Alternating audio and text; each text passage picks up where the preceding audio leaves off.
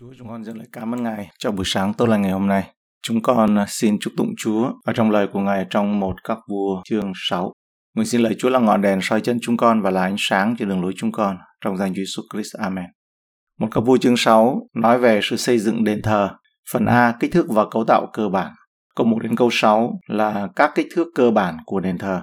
Câu 1 xảy ra năm 480 sau khi dân Israel ra khỏi xứ Egypto là năm thứ tư của Salomon trị vì trên Israel nhằm tháng Sip, nghĩa là tháng thứ hai năm 480. Năm 480 là mốc đánh dấu cho thấy dân Israel đã sống trong đất hứa bao lâu mà không có đền thờ. Đền tạm đã phục vụ tốt cho dân tộc ở trong hơn 400 năm. Việc thúc đẩy xây dựng đền thờ đúng hơn là theo đường hướng và ý muốn của Đức Chúa Trời, thay vì là một sự cần thiết tuyệt đối ở trong một các vua chương 6 câu 1 cũng giúp xác định mốc thời gian họ rời khỏi Egypto. Nhiều người cho rằng triều đại của Salomon bắt đầu vào năm 971 trước công nguyên và kết thúc vào năm 913 trước công nguyên. Ngôi đền bắt đầu được xây dựng là vào năm 967 trước công nguyên. Điều này có nghĩa là cuộc ra khỏi Egypto diễn ra vào năm 1447 trước công nguyên. Câu 1b thì người cất đền của Đức Giê-hô-va. Đây là khi công việc xây dựng thực sự bắt đầu. Salomon có lẽ đã bắt tay vào sắp xếp công việc ngay lập tức. Có một số bằng chứng cho thấy rằng phải mất 3 năm để chuẩn bị gỗ từ Lebanon để sử dụng cho việc xây dựng. Nếu Salomon bắt đầu xây dựng ngôi đền vào năm thứ tư của triều đại, thì có lẽ ông đã bắt đầu tổ chức việc xây dựng vào năm đầu tiên của triều đại. Tuy nhiên, công việc đã được tổ chức và lên kế hoạch cẩn thận ngay cả trước khi Salomon lên ngôi làm vua. Ở trong một sử ký 28, câu 11 đến 12 cho chúng ta biết rằng Bây giờ, David trao cho Salomon con trai người cái kiểu về hiên cửa, về đền thờ, về các kho tàng, về lầu gác, về phòng trong của đền thờ và về nắp thi ân. Lại chỉ các kiểu người nhờ thánh linh cảm động mà được. Về các hành lang của đền thờ và về các phòng bốn phía, về những kho tàng của đền thờ và về các kho để vật thánh. Người viết sách một các vua không bao giờ cho chúng ta biết chính xác nơi xây dựng đền thờ, nhưng người viết sử ký thứ hai cho chúng ta biết rằng nó được xây dựng ở trên núi Moria. Trong hai sử ký chương 3 câu 1, Salomon khởi cất đền thờ Đức Giê-hô-va tại Jerusalem trên núi Moria là nơi Đức Giê-hô-va đã hiện ra cùng David, cha người, tại trên chỗ mà David đã dọn, tức là trong sân đạp lúa của Otnan, người Sebusit, cùng một nơi mà Abraham đã đến để hy sinh Isaac và Chúa Giêsu bị đóng đinh là một phần khác của cùng một ngọn đồi đó. Kokotha hay là đồi sọ ngày nay nằm ở đâu? Kokotha nằm ngay bên ngoài các bức tường thành Jerusalem, cách nơi vua Solomon xây dựng đền thờ đầu tiên, không quá 700 mét. Theo truyền thống của người Do Thái, Solomon đã xây dựng đền thờ trên núi Moria để tưởng nhớ vị trí chính xác nơi Abraham đặt Isaac trên bàn thờ làm của lễ. Ở trong sáng thế ký chương 22 câu 1 đến 19, núi Moria, đền thờ Solomon nơi hiến tế Isaac và Kokotha tất cả đều ở cùng một nơi, đó là một ngọn đồi. Tất cả đánh dấu nơi thiên chúa tự ràng buộc mình để thực hiện những lời hứa của giao ước mà chúa làm với abraham. Câu 2 cái đền mà vua salomon cất cho đức giê-hô-va. Chương này mô tả việc xây dựng ngôi đền và các khu vực liên quan của nó. Có bốn cấu trúc chính được mô tả. Đó là ngôi đền mà vua xây dựng, chia thành hai phòng, nơi thánh và nơi trí thánh. Cái hiên cửa phía đông của ngôi đền ở trong câu 3 đấy. Nó rộng 10 mét, sâu 5 mét, cùng chiều cao cùng với ngôi đền. Các phòng bên 3 tầng và các phòng xung quanh bao quanh ngôi đền ở các phía Bắc, Nam và Tây. Có một hành lang bao quanh toàn bộ cấu trúc. Sân đền thờ bên trong được đề cập ở trong một các vua câu 36. Câu 2b đến câu 4. Bề dài có 60 thước, bề ngang 20 thước và bề cao 30 thước. Cái hiên cửa ở trước đền bề dài 20 thước, bằng bề ngang của đền và rộng 10 thước ở trước đền, vua cũng làm cho đền những cửa sổ có song khuôn cây. Giả sử rằng khối cubit cổ đại khoảng một mét rưỡi, điều này có nghĩa là ngôi đền thích hợp dài khoảng 30 mét, rộng 10 mét và cao 15 mét. Ngôi đền này không quá lớn như những ngôi đền cổ xưa, nhưng sự vinh quang của đền thờ Israel không được đo bằng kích thước của nó. Dựa theo các phòng bên ngoài, sân trước và độ dày ước tính của các bức tường thì tổng kích thước cấu trúc có lẽ là dài 75 cubit, tức là khoảng 37 mét, rộng 50 cubit, tức là 25 mét. Kích thước của đền cũng cho chúng ta thấy rằng nó được xây dựng trên cùng một thiết kế cơ bản với đền tạm, nhưng nó lớn gấp đôi. Điều này có nghĩa là Salomon muốn đền thờ là một sự tiếp tục của đền tạm. Câu 5 đến câu 6. Người cất những tầng lầu là những phòng, dựa vào vách tứ phía của đền, tức là dựa vào vách chung quanh đền thờ và nơi thánh, cũng làm những phòng chung quanh đền.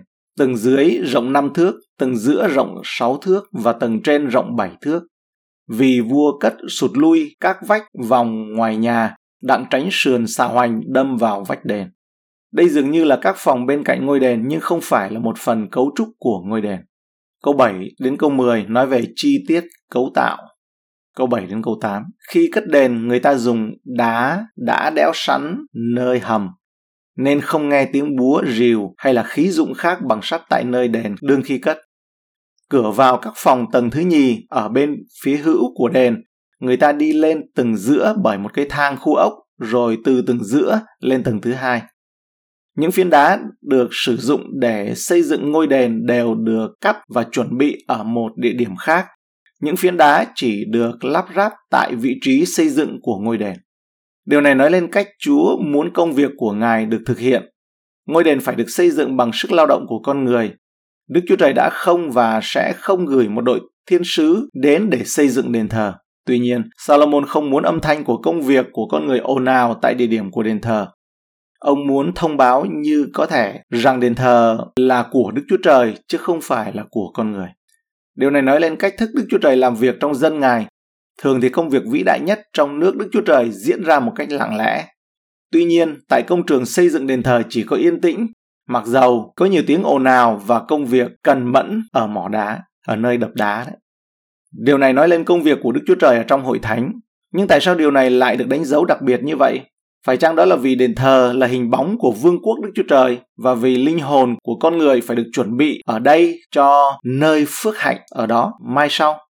Không có lời rao giảng ở tại cái chỗ này ấy, cái chỗ mà đập đá này để chuẩn bị này thì không có lời rao giảng khuyên bảo ăn năn nước mắt tiếng khóc cũng không có lời cầu nguyện tất cả các viên đá phải vuông vắn và được trang bị ở đây cho phù hợp với vị trí của chúng trong Jerusalem mới của chúng và liên hệ đến nơi ở mà Chúa sẽ quây tụ mọi tín đồ lại.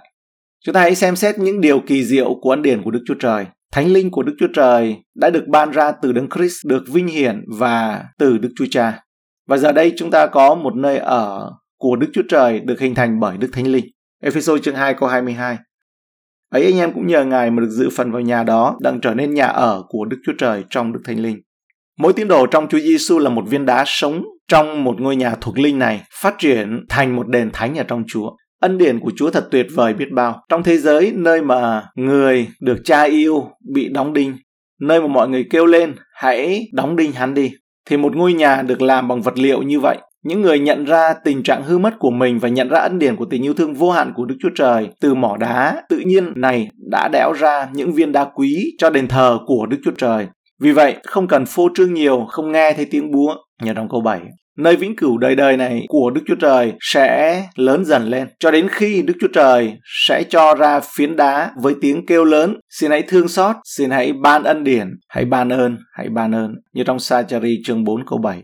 Nhưng ngay cả bây giờ Đức Chúa Trời ngự bởi thánh linh của Ngài ở trong hội thánh, đền thờ của Ngài và cá nhân mỗi tín đồ là nơi cư ngụ của Đức Chúa Trời.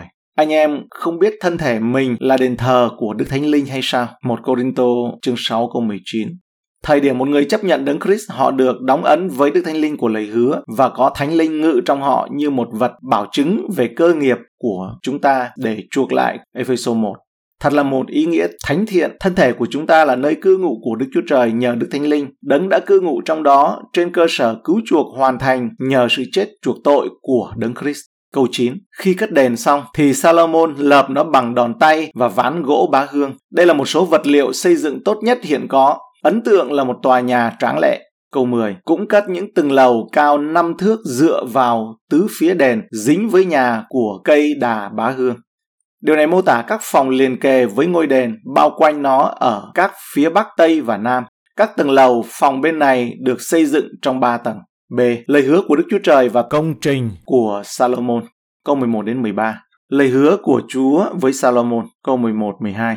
Bây giờ có lời của Đức Yêu Va phán với Salomon rằng, về nhà này mà ngươi đương xây cất, nếu ngươi vâng theo các luật lệ ta, noi theo các mạng lệnh ta, giữ và đi trong hết thảy các điều răn của ta, thì ta sẽ vì ngươi làm hoàn thành lời ta đã hứa cùng David cha ngươi. Đây là một lời hứa có điều kiện đối với Salomon và con cháu của ông. Nó phụ thuộc vào sự vâng lời của Salomon và con cháu của ông. Đức Chúa Trời đã hứa với Salomon vâng lời rằng ông sẽ trị vì và được ban phước. Thực hiện những lời Chúa đã hứa với David về triều đại của ông. Như ở trong 2 Samuel chương 7 câu 5 đến 16. Chúa hứa với David. Ngài cũng hứa rằng sự hiện diện đặc biệt của Ngài sẽ ngự tại giữa Jerusalem với tư cách là một quốc gia. Chúng ta có thể nói rằng không có gì đặc biệt mới ở trong lời hứa này. Về cơ bản, đây là những lời hứa giống như giao ước trước mà đã lập với Israel tại núi Sinai. Nhưng đây là một lời nhắc nhở quan trọng và làm mới lại những lời hứa trước đây. Câu 13. Ta sẽ ngự giữa dân Israel chẳng hề bỏ Israel là dân ta. Đức Chúa Trời đã cẩn thận không nói rằng Ngài sẽ sống trong đền thờ như cách người ngoại giáo nghĩ rằng các thần của họ sống ở trong đền thờ. Ngài sẽ ở giữa con cái Israel. Ngôi đền là một nơi đặc biệt để con người gặp gỡ với Chúa. Câu 14 đến 38, ngôi đền thờ đã hoàn thành. Ấy vậy, Salomon xây đền và làm cho hoàn thành. Người lấy ván, bá hương, đóng vách phía trong đền từ đất cho đến trần và lót nền đất bằng ván cây tùng. Từ cuối phía trong đền 20 thước, người đóng ngăn bằng ván bá hương từ nền cho đến trần đang làm nơi trí thánh. Còn 40 thước kia làm tiền đường của đền thờ. Ở phía trong đền có gỗ bá hương chạm hình giữa ác và hoa mới nở. Toàn là gỗ bá hương không thấy đá, còn nơi chí thánh Salomon đặt ở phía trong đền tận cuối trong đặng để hòm giao ước của Đức Giê-hô-va tại đó. Phía trong nơi chí thánh có 20 thước bề dài, 20 thước bề ngang và 20 thước bề cao. Người bọc nó bằng vàng ròng và cũng bọc vàng bàn thờ bằng cây bá hương nữa. Salomon bọc vàng ròng tuồng trong của nhà và lấy xiềng vàng răng trước nơi trí thánh và bọc bằng vàng. Người cũng bọc vàng toàn cả nhà, người cũng lót vàng khắp mặt bàn thờ ở đằng trước nơi trí thánh. Người cũng làm cho nơi chi thánh hai cherubim bằng gỗ olive bề cao 10 thước, cánh này và cánh kia của mỗi cherubim có 5 thước. Thế là 10 thước từ chót cánh này tới chót cánh kia. Cherubim thứ nhì cũng có 10 thước, hai cherubim đều đồng cỡ và một dáng với nhau. Cherubim này có 10 thước bề cao và cherubim kia cũng vậy. Salomon để hai cherubim tại nơi trí thánh ở trong cùng của đền. Cánh xẻ ra thế nào cho một cánh của cherubim thứ nhất đụng trong vách này và một cánh của cherubim thứ nhì đụng vách kia. Còn hai cánh khác đều đụng nhau tại giữa nơi trí thánh. Người cũng bọc vàng cho hai cherubim bốn phía vách đền, phía trong và phía ngoài. Salomon khiến chạm nổi lên hình cherubim, cây trà là và hoa nở cũng phủ nhà bằng vàng, bề trong và bề ngoài, tại chỗ vào nơi trí thánh. Người làm một cái cửa, hai cánh bằng gỗ olive, thanh và cột choán một phần năm của mặt tiền. Người khiến chạm nổi lên, trên hai cánh cửa bằng gỗ olive. Ấy là những hình cherubim, cây trà là và hoa nở, rồi bọc bằng vàng, tráng vàng ra. Trên hình cherubim và hình cây trà là, về cửa đền thờ, người cũng làm cột bằng gỗ olive choán hết một phần tư của vách lại làm hai cánh cửa bằng gỗ tòng, mỗi cánh có hai miếng trám khép lại được. Salomon khiến chạm nổi lên những hình cherubim, cây trà là và hoa nở, rồi bọc bằng vàng, tráng vàng ra trên các vật chạm trổ. Trong câu 20 thì nói là phía trong nơi chi thánh có 20 thước bề dài, 20 thước bề ngang và 20 thước bề cao. Nơi đây được chú ý đặc biệt đó là nơi chí thánh, đó là một hình khối 10 mét, 3 chiều 10 mét được phủ hoàn toàn bằng vàng. Nó cũng có cherubim điêu khắc cao lớn, nó là cao 5 mét, được dát bằng vàng. Có những sợi xiềng vàng ở trong câu 21 nói, ở trên bức màn ngăn cách với nơi chí thánh và nơi thánh. Những sợi xiềng vàng này trải dài khắp phía trước của nơi thánh bên trong, phục vụ cho việc củng cố khái niệm về sự không thể tiếp cận của nơi chí thánh này. Câu 23 thì nói hai cherubim bằng gỗ olive. Hai tác phẩm điêu khắc lớn bên trong nơi chị thánh này đối diện với lối vào căn phòng bên trong này. Vì vậy, ngay khi thầy tế lễ cả bước vào, ông đã thấy ngay những đấng bảo vệ khổng lồ về sự hiện diện của Chúa đang đối mặt với ông. Ở trong câu 30 thì bản hiệu đính dịch là còn nền đền thờ, còn bản bình thường nói là nói đất đền thờ. Còn nền đền thờ cũng được phủ vàng cả trong lẫn ngoài. Tức là ở trong đền thì thấy đâu đâu ấy cũng có vàng, đến nỗi nền đi cũng có vàng. Các bức tường được dát vàng trong câu 20 đến 22. Các sàn nhà dát vàng câu 30 và vàng được trát vào các hình chạm khắc ở trên cửa câu 32. Ở trong câu 29 thì nói bốn phía vách đền, phía trong và phía ngoài Salomon khiến chạm nổi lên hình cherubim, cây trà là và hoa nở. Đây là những hoa văn của đền tạm có thiết kế dệt bằng ếch đào trên lớp phủ bên trong câu 36, 37, người xây dựng hành lang trong bằng ba hàng đá chạm và một hàng cây xả gỗ ba hương. Năm thứ tư nhằm tháng Sip, cái nền của đền thờ Đức Giê-hô-va đã đặt năm thứ 11 nhằm tháng Buller, nghĩa là tháng 8. Đền thờ hoàn thành trong mọi phần nó theo kiểu đã ra. Salomon cất đền hết 7 năm, hành lang phía trong của các thầy tế lễ nơi đặt bàn thờ và khăn lau và tiến hành tế lễ. Bên ngoài là đại diện nơi dân chúng đến cầu nguyện, có hành lang dành cho phụ nữ và hành lang dành cho dân ngoại. Cần phải luôn nhớ rằng theo giao ước cũ, đền thờ không dành cho dân Israel. Việc các thầy tế lễ thay mặt dân chúng được gặp gỡ với Đức Chúa Trời, người dân ấy thì tập trung thờ phượng ở sân ngoài. Salomon cất đền hết 7 năm. Khi ngôi đền được hoàn thành, nó là một tòa nhà ngoạn mục. Israel dễ dàng tập trung vào đền thờ của Đức Chúa Trời thay vì Đức Chúa Trời của đền thờ. Tuy nhiên, nếu không tiếp tục trung tín với Chúa, sự vinh hiển của đền thờ sẽ nhanh chóng tàn lụi. Ngôi đền vinh quang này đã bị cướp và phá hủy chỉ 5 năm sau cái chết của Salomon ở trong một các vua chương 14 câu 25 đến 27.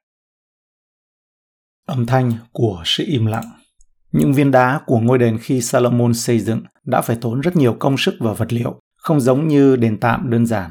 Ngôi đền là một công trình cực kỳ phức tạp, chúng ta chỉ có thể tưởng tượng về nhân lực liên quan. Ông đã cử 30.000 người đến Lebanon với 10.000 người mỗi tháng để xẻ gỗ và 70.000 người khác chuyên chở vật liệu và 80.000 người chỉ cắt đá. Trên hết là phải mất thêm 33.000 người nữa để giám sát công việc của 190.000 người. Ở trong một các vua chương 5 câu 17, vua truyền họ lấy đá lớn, đá quý giá mà đẽo đi đang dùng làm nền của đền thờ. Bạn có thể tưởng tượng được tiếng ồn nào như thế nào không? Nhưng Kinh Thánh cho chúng ta biết rằng không có tiếng ồn. Trong một các vua chương 6 câu 7, khi cất đền người ta dùng đá đã đẽo sẵn nơi hầm nên không nghe tiếng búa, rìu hay là khí dụng khác bằng sắt tại nơi đền đương khi cất. Tất cả các công việc cắt, đục và mài đều được thực hiện cách ly khỏi ngôi đền. Không có tiếng ồn ở tại chính đền thờ chỉ có sự trượt của những viên đá có hình dạng hoàn hảo khi chúng được đặt đúng vị trí. Mỗi cái hoàn toàn phù hợp với vị trí khi ngôi đền cứ thế nhô lên trong im lặng. Và lưu ý rằng, chúng không chỉ có hình dạng hoàn hảo mà còn là những viên đá đắt tiền. Điều đó khiến chúng ta dừng lại và nghĩ về việc xây dựng một ngôi đền thờ khác. Lời Kinh Thánh nhà trong 1 Corinto chương 3 câu 16 chép rằng, Anh em há chẳng biết mình là đền thờ của Đức Chúa Trời và Thánh Linh Đức Chúa Trời ở trong anh em sao? Và chúng ta là những viên đá sống như trong hai phía chương 2 câu 5. Vì vậy, như ngôi đền thờ của chúng ta đang được xây dựng, chúng ta đang bị cắt tỉa, sứt mẻ và chùi sạch để càng ngày dứt tiếng ồn ào của xác thịt của thế gian hơn khi ở trong hội thánh, tức là ở đền thờ của Ngài. Chúng ta khá chắc rằng hiện tại tuy chúng ta chỉ là một ngôi đền tạm nhưng chúng ta đang được định hình để phù hợp với đền thờ trên thiên đàng và điều đó đang diễn ra trong một mỏ đá cũng giống như những viên đá đắt tiền cho đền thờ Salomon. Mỏ đá của chúng ta là thế gian. Chúa Giêsu phán rằng Ngài không cất chúng ta khỏi thế gian mà chúng ta đang sống. Nơi mà tất cả những góc cạnh thô ráp của chúng ta đều được đẽo gọt để khiến chúng ta hoàn toàn phù hợp với đền thờ trên trời. Cuối cùng, khi chúng ta được chuyển từ mỏ đá này đến ngôi đền thờ trên trời kia, tất cả những tiếng ồn ào của xác thịt của chúng ta qua sự cắt tỉa, đẽo, đập sẽ im lặng và công việc sẽ hoàn tất. Nhưng còn bây giờ thì sao? Bây giờ, khi việc tạo hình đã được thực hiện, chúng ta phải hoàn thành công việc đục đẽo, đánh bóng và tất cả những tiếng ồn nào trong thế gian đi cùng với nó. Và để làm được điều đó, chúng ta phải tin tưởng vào người thợ bậc thầy đang tạo hình. Ngài là người duy nhất biết kích thước chính xác của thành phẩm và chỉ mình Ngài có con mắt để xác định thời điểm chúng đạt được. Chỉ khi nào Ngài xác định chúng ta đã hoàn thành thì Ngài mới đặt những viên đá giá trị của Ngài, những viên đá sống động của Ngài vào vị trí khi thời gian đã được chọn. Trong khi chờ đợi, chúng ta cần để Ngài nhào nặn và uốn nắn để phù hợp với một chỗ trong đền thờ của Ngài. Và trong khi điều đó đang xảy ra, những người quan sát công việc đang được thực hiện trên chúng ta trong mỏ đá sẽ rất ngạc nhiên vì những khối đá từng một thời thô sơ sần sùi nay dần dần trở thành những viên đá quý giá hoàn toàn phù hợp. Họ sẽ ngưỡng mộ công việc của người thợ cắt đá bậc thầy và khả năng của ngài tạo ra sự hoàn hảo từ sự không hoàn hảo. Thật khó để thực hiện tất cả các công đoạn mài và rũa trong suốt thời gian chúng ta ở mỏ đá nhưng nếu chúng ta chú ý đến mục tiêu và niềm tin của chúng ta vào đấng tạo hình, chúng ta sẽ được đặt đúng vị trí khi chúng ta đã sẵn sàng và chọn thời điểm của Ngài. Vì vậy, đừng bỏ cuộc, đừng chán nản trong khi xung quanh chúng ta là những tiếng ầm ầm, bão tố, sấm sét, ồn ào và dường như không còn sức lực nữa. Tràn ngập trên chúng ta mỗi ngày khi búa đập và sứt mẻ diễn ra, nhưng trên thiên đàng chỉ có âm thanh của sự im lặng khi mỗi viên đá quý giá được đặt vào vị trí hoàn hảo của nó trong nền móng. Một cô dâu đang được chuẩn bị sẽ có chiếc áo cưới đẹp, không tì vết. Vị trí của cô dâu trong đền thờ của ngài đang chờ sẵn và cô dâu sẽ hoàn toàn phù hợp là một viên đá quý giá.